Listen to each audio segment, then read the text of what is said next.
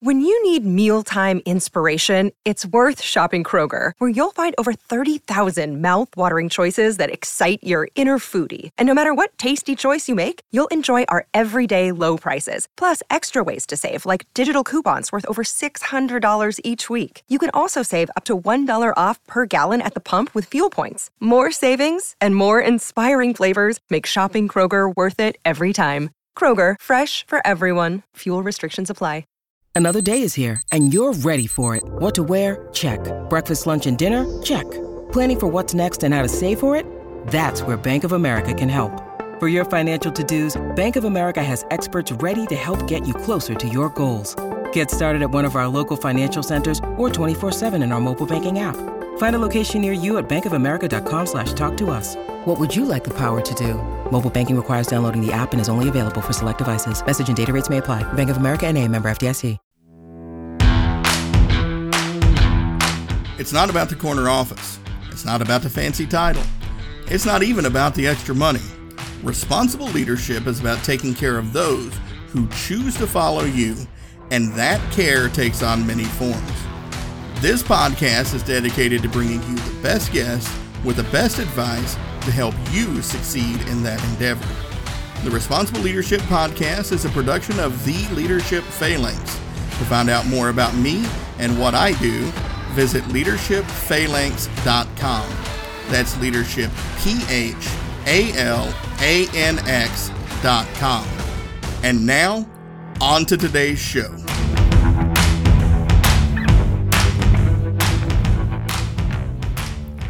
All right, listeners, hello and welcome to this episode of the Responsible Leadership Podcast. I've got an outstanding guest for you all today, Dr. Alan Patterson. Uh, Dr. Patterson, thanks for being with us. It's my pleasure, Earl. Thanks for having me.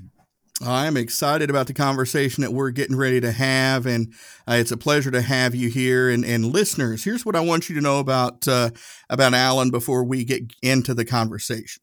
He is an organizational development consultant specializing in executive leadership development. Having led hundreds of clients for over four decades, Dr. Patterson continues to ignore standard coaching methods, opting to pursue and lead clients down the path of meaningful careers that are not only successful, but also rewarding. He's worked with everyone from the Federal Reserve Bank to Hewlett Packard to Major League Baseball and the United States Navy. His new book, and one we're going to be talking about uh, quite a bit as a backdrop for this conversation, is titled Burn Ladders, Build Bridges Pursuing Work with Meaning and Purpose. And with all that uh, background behind you there, Dr. Patterson, I'm very curious to hear how you answer the first question I start out all my guests. When you hear the words responsible leadership, what does that mean to you? Well, it, first of all, it sends chills up my spine because I've spent 40 years uh, plus working with many hundreds of individuals on that on this very topic. I, I when I first saw the question, Earl, I had to think: is that with all due respect, is that redundant? I mean, isn't leadership responsible? Is there such thing as irresponsible leadership? But then the more I thought about it, I realized it, just confirms the way I've looked at leadership and the way I've approached it, and that that leadership is a skill set. It's it often looked at as a position but the skill set is really one of effective influence. So, the way I define effective leadership is the ability to influence how people think and feel to the point they take decisive, and here you go, responsible action. So, responsible leadership is creating responsible action in the people that that leader is uh, is is uh, responsible for and it, it the way it happens is because people are not just connecting with other people it's that the leadership aspect is that they create the conditions for other people to be responsible and to be effective mm. I yeah no I like that. I like that a lot. And and uh, that's why you know listeners uh, you can probably already tell that uh, uh, Alan and I are are kind of really in lockstep with a lot of this because you know when I was coming up with with the name of the podcast and and my longtime listeners know this uh, you know it started out as the Burden of Command uh, podcast and uh, I had an SEO expert uh, come on the show, and we chatted afterwards, and we were talking about traffic and that sort of stuff. And he talked, you know, was talking about the name. Nobody goes on uh, Apple and looks up for a podcast for burden, and nobody looks up for command. So when we were talking about the name, I got, you know, uh, how can I stay close to that without very much deviating from what I want the show to be about? And so we settled on responsible leadership for many of the reasons that you said there.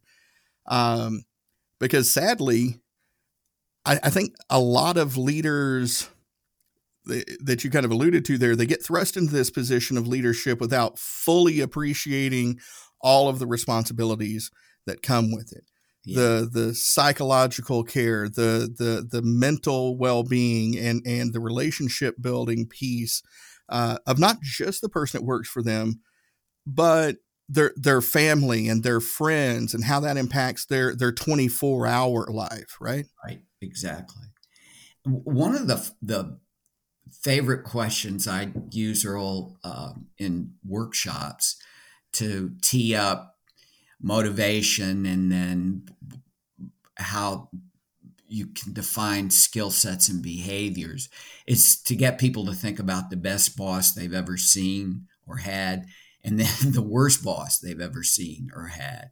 You know, and uh, as you alluded to, I did some work with the U.S. Navy, both with the active Navy and the and the Reserve, and everybody. Uh, uh, not everybody. People that are, have not had military experience, they say, "Oh, you know, the military is uh, lockstep," and and some of the best descriptions and the best people uh, leaders that I've worked with were people in the military. Military understands what leadership is, and uh, and also teamwork.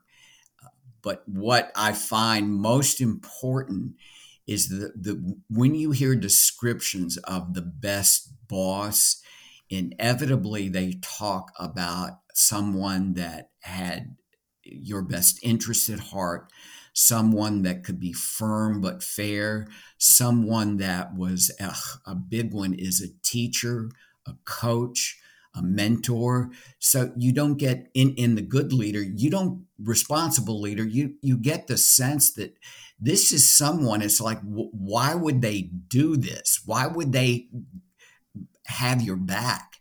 And it's because they realize they have that responsibility. And I just think that's amazing. And then, of course, when you hear about the bad boss that people have had, uh, it's it's incredible how similar those characteristics are. You hear, I've heard ego and uh, uh, Teflon uh, management, nothing never sticks, uh, uh, always looking out for themselves, not having your best interests at heart and uh, and in some cases incompetent, just not technically competent. Uh, and it's such a sharp contrast. And I, am probably saying something that you allude to every episode that, again, I don't look on it as just the top level of any organization. And we say, oh, well, there's the leadership. Well, some of those people shouldn't be there because they're not leaders. Right. And the distinction between managers and leaders, and military does a great job here. Well, who do you want leading you into battle? A good manager, a good leader. And yet, a good leader is also a good manager. They're able to, to get things done. But the leadership part is really the, eh, eh, as I'm sure you describe it, Earl, it, it's the emotional part, it's the connection part and we see it now more than ever i think. I mean everybody probably complains about the current the current state of affairs whether it's the 1920s or the, the, the 2020s i just think that leadership is uh, such an untapped resource and there's no mystery behind it. There doesn't need to be a mystery behind it. If you think of it as a skill set, that means these are things that you can learn.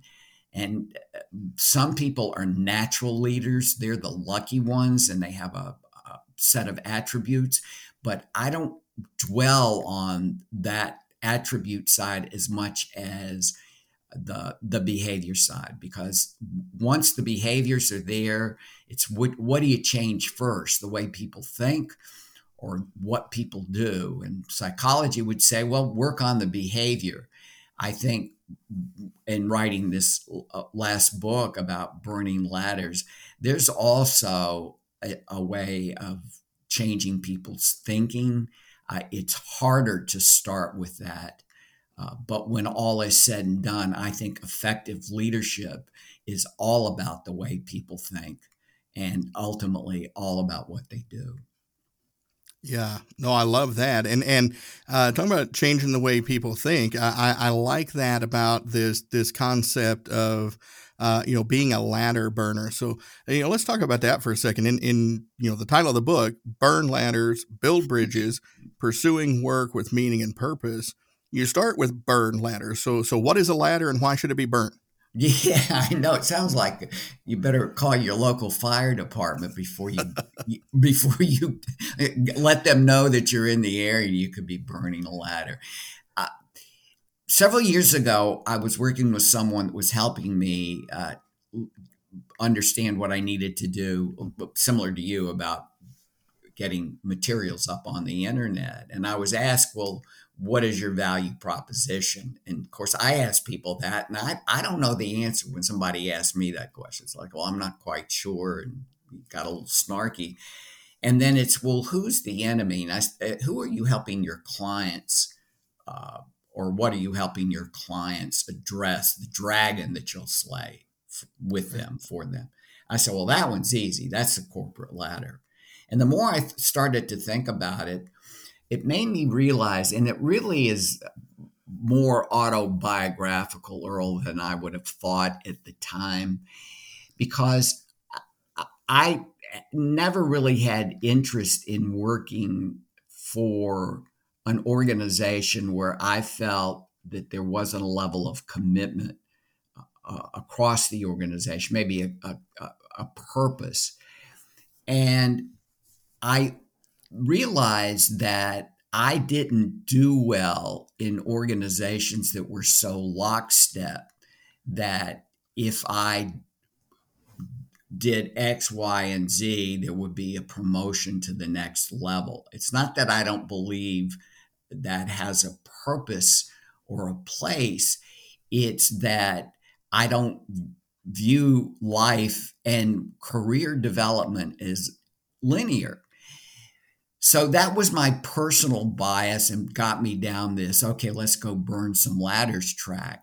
And what I mean by that is, is that it's adopting a different mindset that work can have meaning and purpose. And so many people want to diss the Gen Zs and, and uh, the younger generation now, I don't know, I'm kind of charged up by knowing that there are people that are willing to ask questions about their lives and their careers.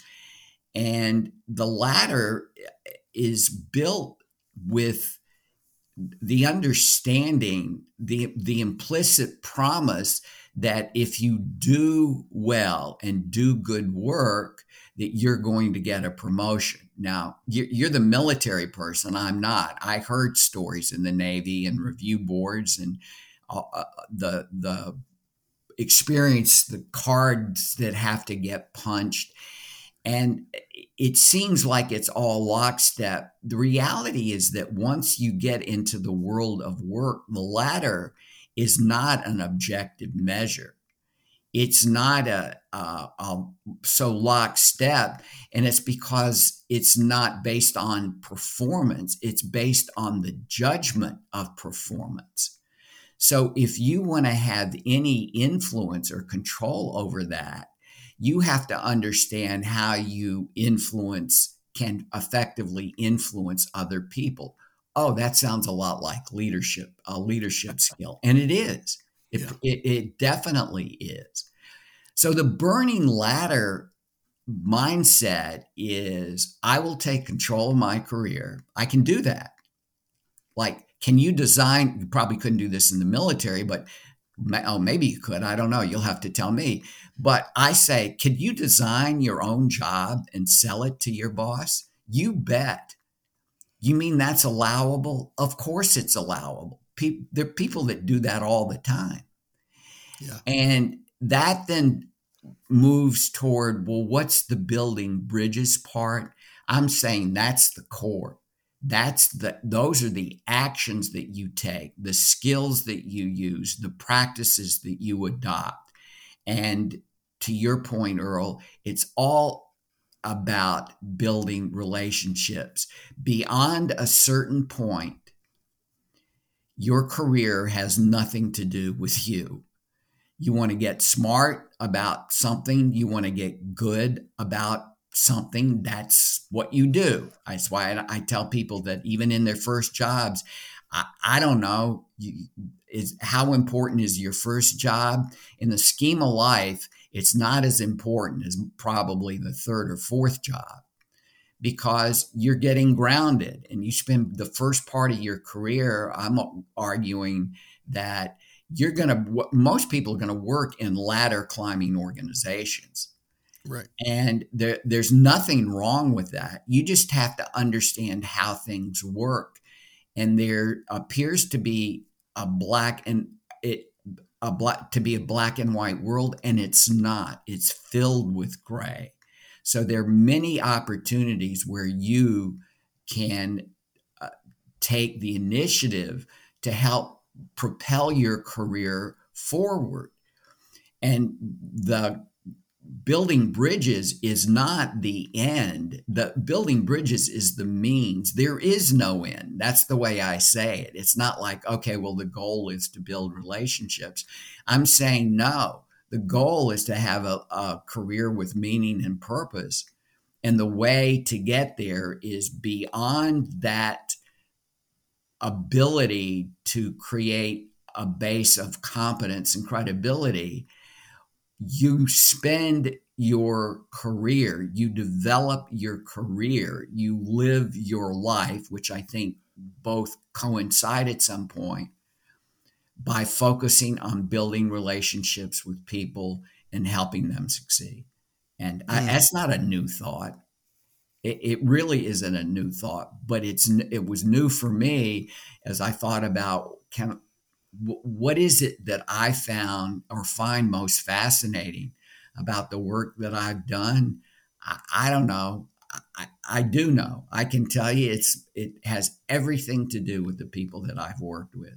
I mean, I, I, worked with SeaWorld at one point, and somebody said their position was they were curator of mammals. I mean, that's not a job title you hear every day. Right. It's like, well, what do you do all day? Well, and I mean, I, I just find that fascinating. Yeah. Well, no, and I love a lot of what you said there, especially you know talking about about the military because you know you're you're right up to a, a certain point there where it's very rigid. It's about time and grade, time and service. Yeah. Uh, but that's usually about the first, uh, in most instances, about the first four promotions, at least in the Marine Corps right? You can pretty easily guarantee that yeah. if you do the right things, you show up on time, you you you do the bare minimums, you're going to make it to lance corporal and probably to corporal. Uh, but from there on is where a lot of these things kick in. It's one of the things they started right in boot camp.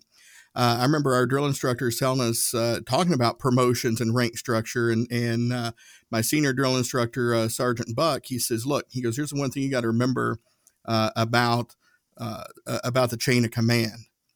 People get promoted at different rates and they fill billets at different rates. So don't treat the person who's your equal today like they're inferior to you because they could be your superior tomorrow. Right. And and, and you know we, we saw that right and and you talk uh, once we got into the the sergeant ranks E5 and above it was about you know that was where the relationships and stuff kicked in what did you do above and beyond your baseline duties and and you know, how did you build these relationships, right? If if you are going up because uh, you know, usually there's a scoring system that comes out and you have to meet a certain score to be eligible to get these promotions.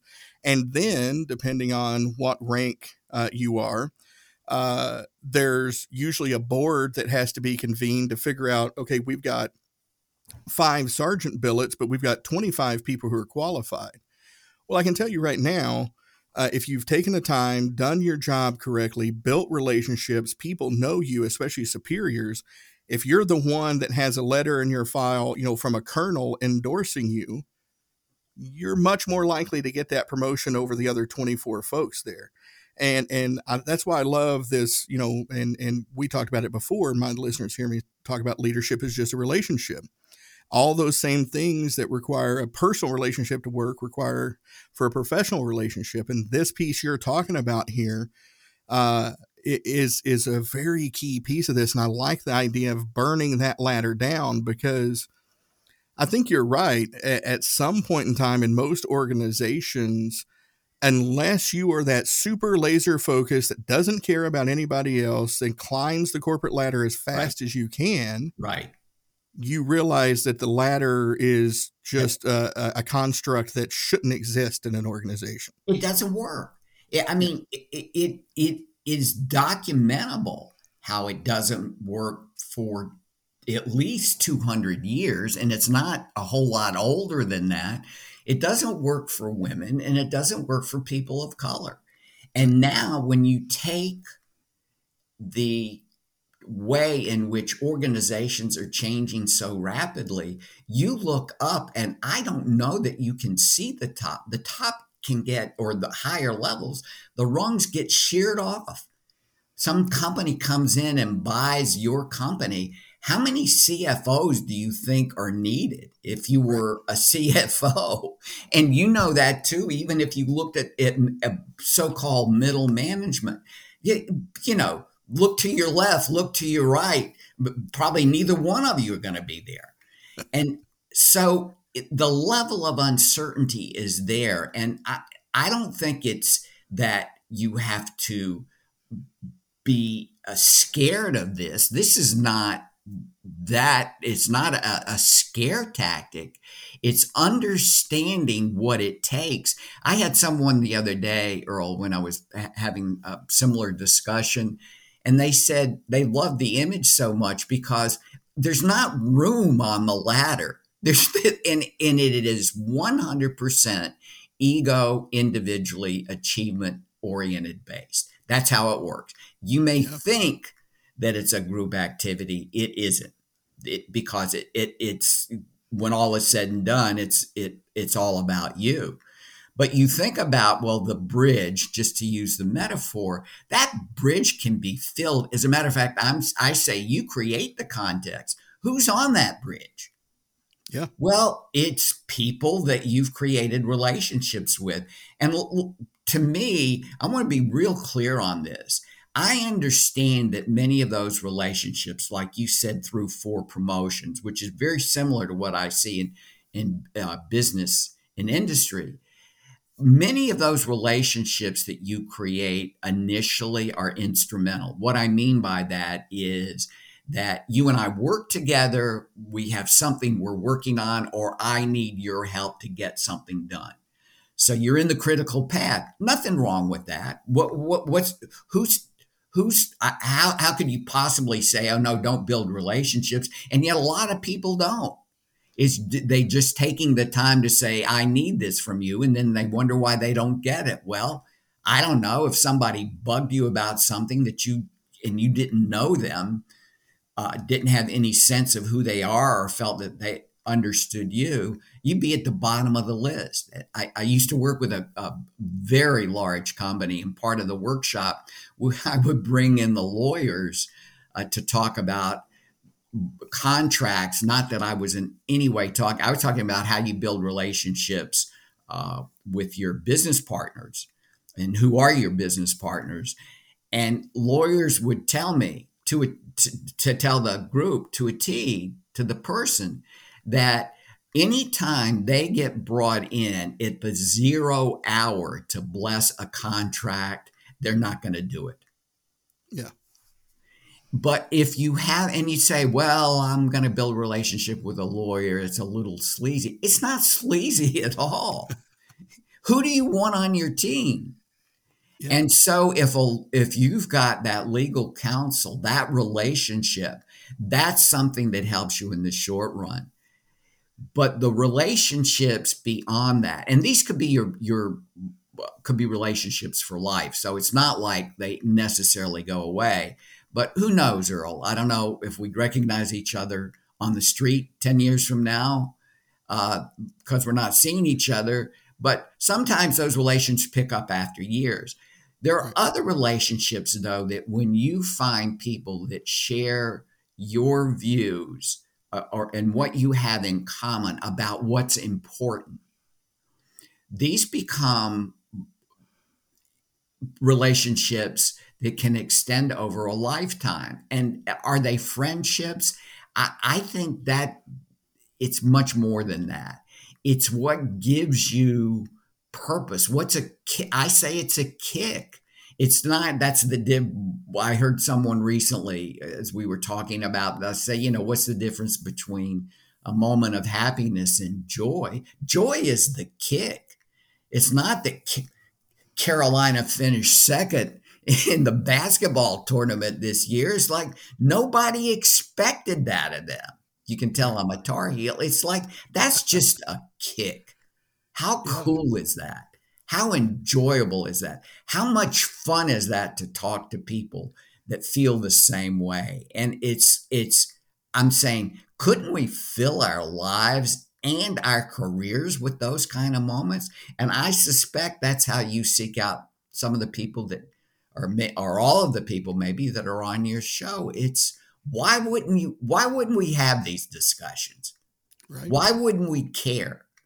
Why wouldn't we challenge people to say, are you working in a situation, especially if you, you know, when people get stuck 15, 20 years in their career, you're saying, is this what I want to do for the rest of my life? I think that's worth, I think that's a wake up call.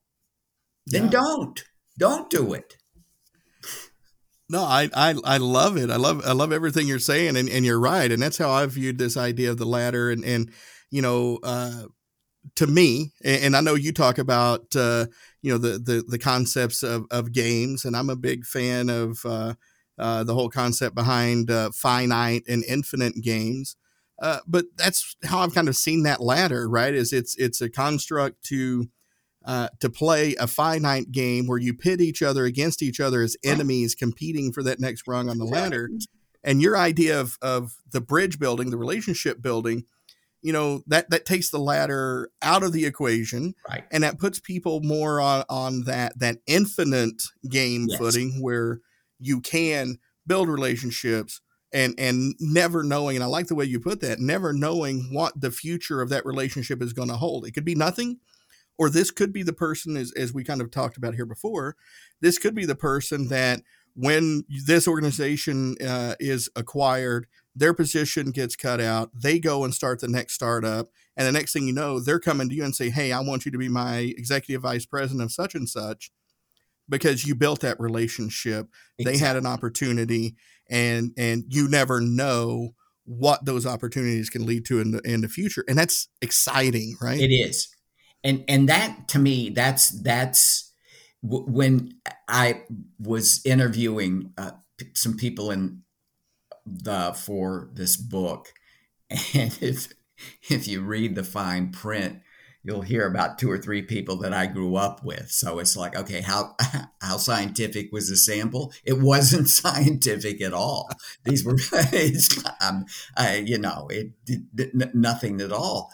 But what what is so in, was so intriguing to me about thinking about ladder burners, Earl, is how often they talk about things being serendipitous and and uh, just by chance. And you know what? I don't buy that for one minute because that's the way you choose to uh, move in your career. It's all these happenstance there's there's there there that's you're waiting for that to happen.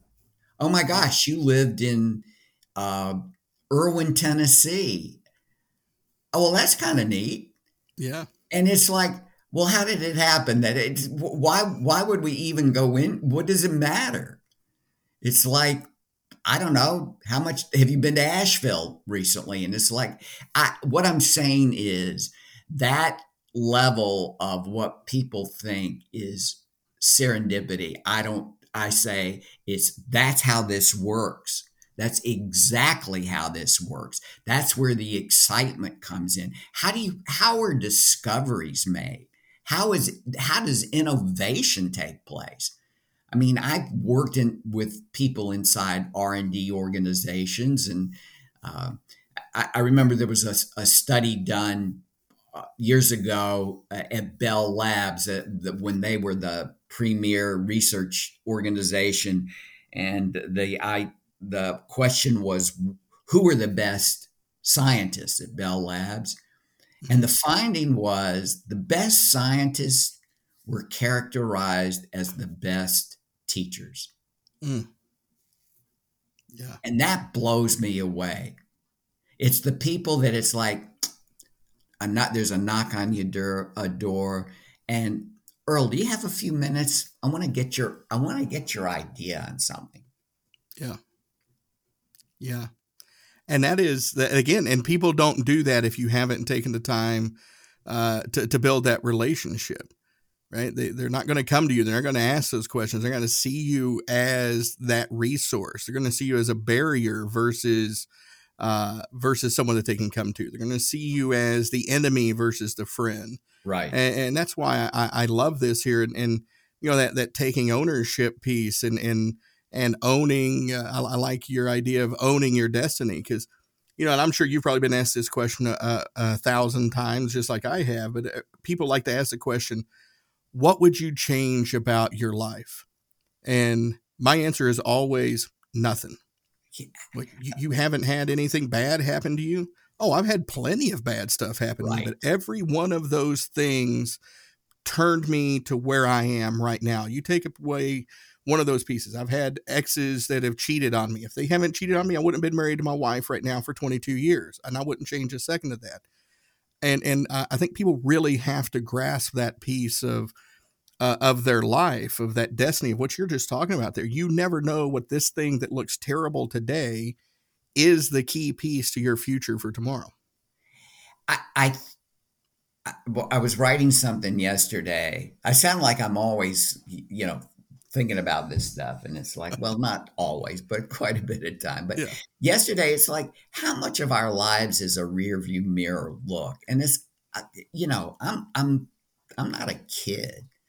And it's like, I just want to, I just want to, why, why live that way? And this isn't even about living in the moment. That sounds, uh, while there's nothing wrong with that, I, I say and it sounds hedonistic, you know, we're going to live in the moment and live for the now. And, and I, by the way, I believe all that. I do some meditation and I understand the importance. But yeah. what we've lost collectively and why I ended the book with, with a commencement address to my kindergarten class or the place I went to kindergarten is because that level of curiosity and that sense of making it up as you go and that joy that you get from uh, literally on the playground is has been engineered out. So that's what i'm looking for.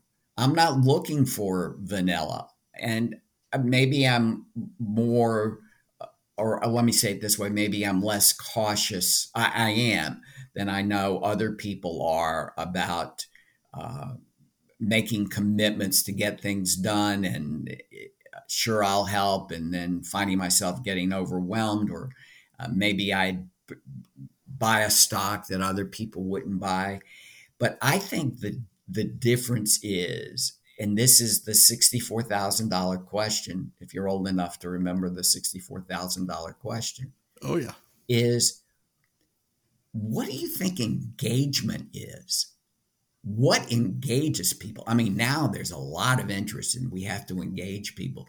What does it take to engage people? It, this isn't something that's an organizational responsibility. I, I write about that because I said, no, you own the engagement part. How would anyone know what's critical and important to you, Earl, more than yeah. you? And you say, well, uh, you didn't say this. Well, I'm going to, you know, I'm going to get a sheet of paper and two columns and you didn't tell me this, so I'm not. so I want your listeners to understand, you know, you. But somebody that would would be prone to say, okay, I'm going to take all the stuff that I like and put on the left hand column, and all the stuff I don't like, I'm going to put on the right hand column. I'm going to make a decision. Baloney! It's not going to happen that way. It's not a rational process. To know what's critical, what motivates you, what gives you joy, it's not rational it may give you some insight. I grant you that. It's like, oh, here I see, I like, as someone told me, I like not only the ability to figure things out, but to, to, to see my progress right in front of me. Okay, well, that, that's fine. That's good. But the way it happens is what you and I are doing now. It happens through uh, uh, t- taking action and having these conversations with people. And there are a lot of people, a lot of very bright people that are much smarter than me, much more eloquently uh, quoted. That one being Professor Ibarra that talks about you don't you, you don't think your way out of being stuck in your career. You take baby steps, and it's like, well, that's good advice. That's that. So what motivates that? It's there's there's no judgment, and and the folks, the people that are listening, that feel that well, you have a lot to lose. You find yourself in a job. It's a paycheck. You know, with all the stuff we've had to deal with in the last two and a half years. I need a job. I need a paycheck. I have kids. I have need to put food on the table I appreciate that. I'm not saying that money's not important. I'm saying that money's very important. It's that when you look at your life or think about what it is that where you can make money, it's just a question of how much, I suppose. And I'm saying you you can connect with people and have incredible jobs may not even exist today because you you can make it up yeah. it didn't exist. And that's possible. I'm saying that's very possible. So I'm jazzed by the fact that it's an open field. To your point, this isn't a matter about, okay, we get in a huddle and uh, how do we score a touchdown? And even then, only one person's going to score and get the credit for it, really. Yeah. This is the field is open here because you, you're creating the context and it will change. Or another way of saying it is you don't change, I say, is a ladder burner, you don't change the rules, you change the game.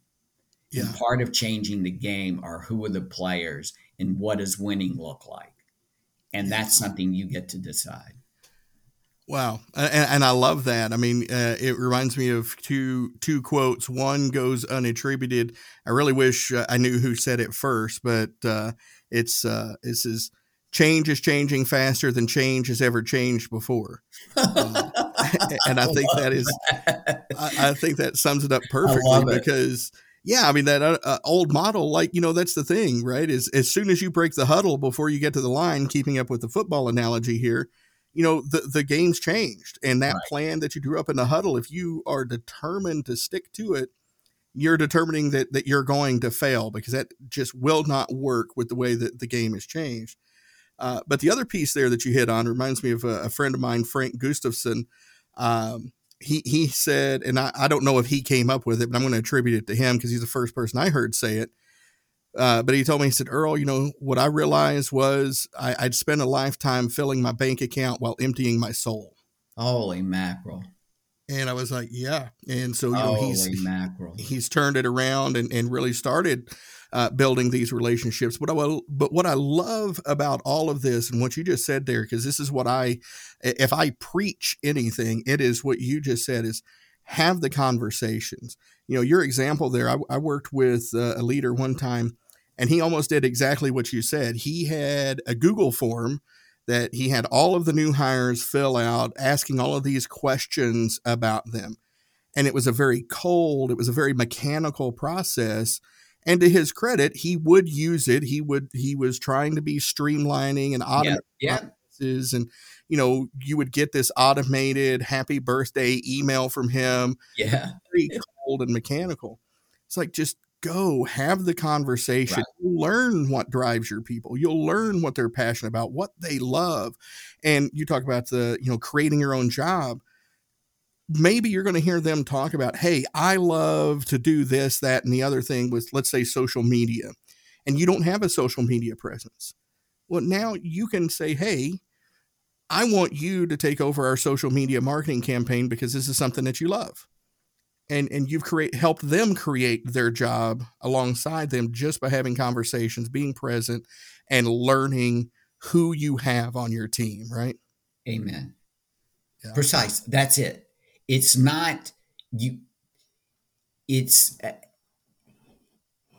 it's not the blackness or whiteness uh, well let me stay it say it another way because it's it's such a clear image for me you know how when you go to the the movie theaters they're generally like seven doors that you could exit from. Right. Well, somebody opens one door and then everybody feels compelled to go through that one door. Yeah. I'm saying, no. the door next to it, what's the likelihood that door's an exit too? Right. Why wouldn't you just use it?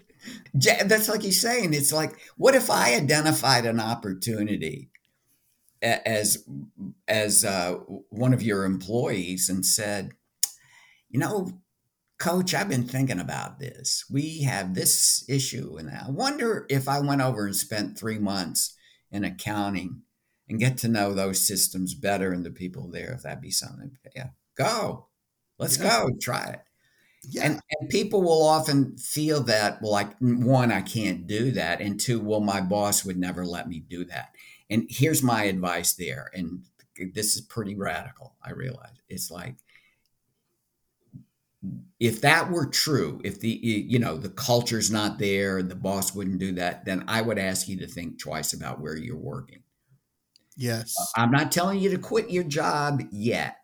I'm just asking you, and I'm going to call you up, Earl, as my colleague and I realize, you know, there's a lot of written about this is colleagues and family and friends want to protect you and may not always give you the best career advice. Nonetheless, I mean, I'm not going to strangers on this. I'm going to say, tell me, you know, is it me or is it is it this situation? I had a, a young fellow, brilliant, brilliant scientist, brilliant, and extremely um, professional and the nicest guy you would want to meet. Dr. Patterson, do you think I should do this? Yes, do it. He, he called me about three weeks ago. We hadn't talked in a few years, and something popped up on LinkedIn that caused us to connect, wanted us to uh, chat. He wanted to chat. And he said he was working for a person now that was telling him, oh, uh, his previous boss told him, yes, go go take that job and instead of in r&d go go work in supply chain because you want to find out what's going on there. Take that job uh, working with the accounting department to find out that piece. That's great. That's going to help you in the future. His new boss said you're not doing your job why are you doing all these other things just do your job and do what i tell you hmm. and i said it seems to me that's that's a There's there's I said I the order of events I see it is one you'll be gone, and I wonder how long it'll be before that person is gone. Right. Because people aren't gonna tolerate that. It's not that if you had someone you were working for that told you exactly what to do as you were getting oriented into the job, that person's a godsend because they want you to succeed. But when you start working for, and everyone has worked for or with a micromanager. That's the death knell to high achievers. That's the last thing they want. They want to understand goals and where we're headed. Yeah. But they don't want to be told what to do if as a professional. And and you see this in leadership all the time. Right. You take the best person and you put them into the make them the manager, and that's they'll never be a leader. They'll be the manager, and they end up telling people what to do. And it's like being the best and the brightest can be a curse when you move in those positions. I need to go to people, and some of this is just with humility, but it's more the exploration part. I mean, I'm, I think in the last two weeks, Earl, talking to people, it's got me jazzed up to say this is really exploration. People want to talk about lifelong learning. Well, you know what? I think I'd rather think of this. I don't even know how to use a compass right, but I'm hoping you do. I know you do. It's like, let's meet up in the mountains somewhere and let's see if we can get to uh, Erwin, Tennessee by a different route. Yep. Let's try. And it's like, I, Earl, I don't know what I'm doing. Hey, I don't know, Alan. Don't worry about it. We'll we'll figure it out. It's like, okay, I'll do it. I love it. I love it because this is, and and I think, and and I've said this before on the show, and I hope people listen to what you were just saying there, because everything that that Alan was just talking about and, and I'm curious to hear your thoughts on this. I know we're we're hitting on 45 minutes or so here, but I really want to hear your thoughts on this piece. I tell folks this, right? What what you were just talking about there, that is what's driving this great resignation. Ugh. People are hung up on this idea that people don't want to work. And I always say, no, you're missing a few words. It's not that people don't want to work. People are telling other people that they don't want to work for them anymore. Right. Right. Right. Yeah. yeah. And and and I I had you know create created been thinking about questions. You know, to what extent is ladder burning uh, related to the Great Resignation? I, I'm I don't know. Maybe this would be my final act, my final a- a- act of my life's play, uh, and that is maybe ladder burning is going to be the new way of work. And I don't, and what I mean by that is that people will take, realize they'll take, they need to take more ownership. They need to take ownership for their career. Now, I'm going to say that, and I'm with that, I'm going to say nobody has instant credibility. So you have to build that base. And that's what, even when you're new to a job, but clearly when you're new to a, uh, in your career, eh, I, I'm a little probably over the top on this. I almost don't care eh, because eh, what, what your first job is or what your second job is.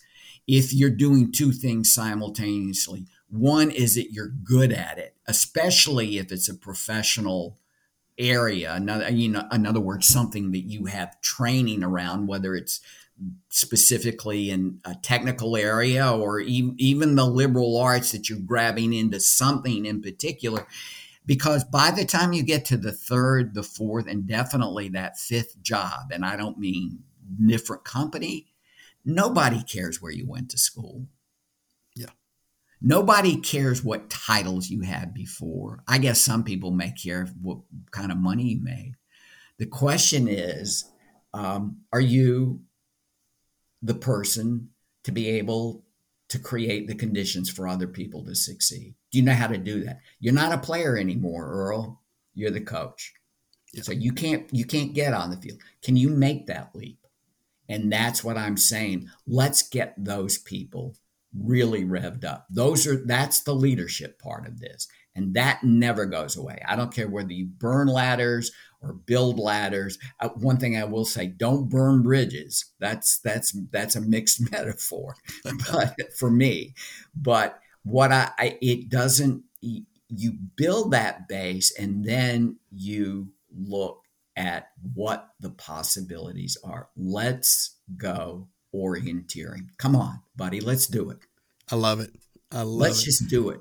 Oh, why? you know, I've got all these other commitments. Don't abandon your commitments. Let's just go. Bring them along for the ride, right? Bring them along for the ride. Well, Dr. Patterson, I have loved this conversation. We have uh, we, we've covered a lot of territory here, and, and I've just been sitting over here with a big old grin on my face because I, I, always like to hear people who are smarter than I am say some of the same things that I've figured out. So I love it. Um, I know we covered a lot of territory here, uh, but before we we do close out, is there anything that you really want to leave listeners with before we close out? I want to emphasize the importance of no one cares more about your career development than you. Mm. And leaving it in the hands of other people, as good as many organizations are and are getting, it's still not enough. You have to own your career development. Love it. Perfect. And I hope listeners, I want you to take that uh, that piece right there to heart because it is absolutely 100% true. Uh, all right. So, Dr. Patterson, uh, people want to find out more about you, what you do. They want to get a copy of Burn Ladders, Build Bridges, uh, Pursuing Work with Meaning and Purpose. Uh, what is a great place for them to go find out uh, all the information for that? Well, uh, this is not ironic that uh, the name of my website is ladderburners.com. There's a lot of information there on some of these topics, blogs, newsletter, um, and that so that would be the best place. I also have a LinkedIn uh, if you connect with me there, I've got a ladder burners group. I think it's, it's, I don't know, it sounds like the renegades, but that's okay. um, and the book, the book is available anywhere books are sold. Amazon, of course, being the, the biggest, but uh, Barnes and Noble and uh, go to your. I'm big supporter of local bookstores. Going there, I'm sure they can order it for you. Absolutely, love that. Uh, wow. No, this has been a great conversation. I just want to thank you for spending the time with, with me and my listeners today, having this conversation, getting this uh, ladder burner movement uh, started. As you said, I know it sounds a little on the radical side, but you know it is. This is a it's a radical way of of thinking of things and, and getting people motivated around it. And I'm glad you're championing that cause and uh, giving people permission, so to speak, to take ownership of their careers and and build bridges and burn those ladders. So thank you for being a guest. Thank you for having this amazing conversation with me and my listeners on this episode of the Responsible Leadership Podcast. Okay. Uh, thank you, Earl. This is just really great, and it's it's an honor and pleasure to, to speak with you. Well, all right, folks, there you have it. Another great show about responsible leadership. I really appreciate you listening, and if you have any feedback for me, please reach out at earl at leadershipphalanx.com. That's E A R L at leadershipphalanx.com. Thank you for rating, reviewing, subscribing, and sharing the show so these messages can spread further and make a bigger impact. With that, I look forward to speaking with you again in the next episode.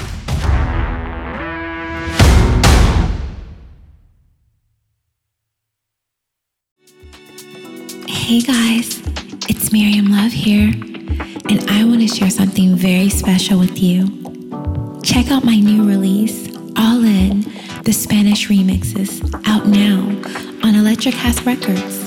And always remember be love, share love, all love.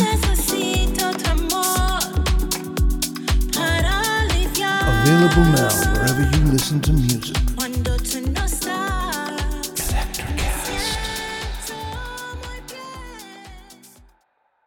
Welcome to Ringside with Ray and Prince. My name is Ray Leonard Jr.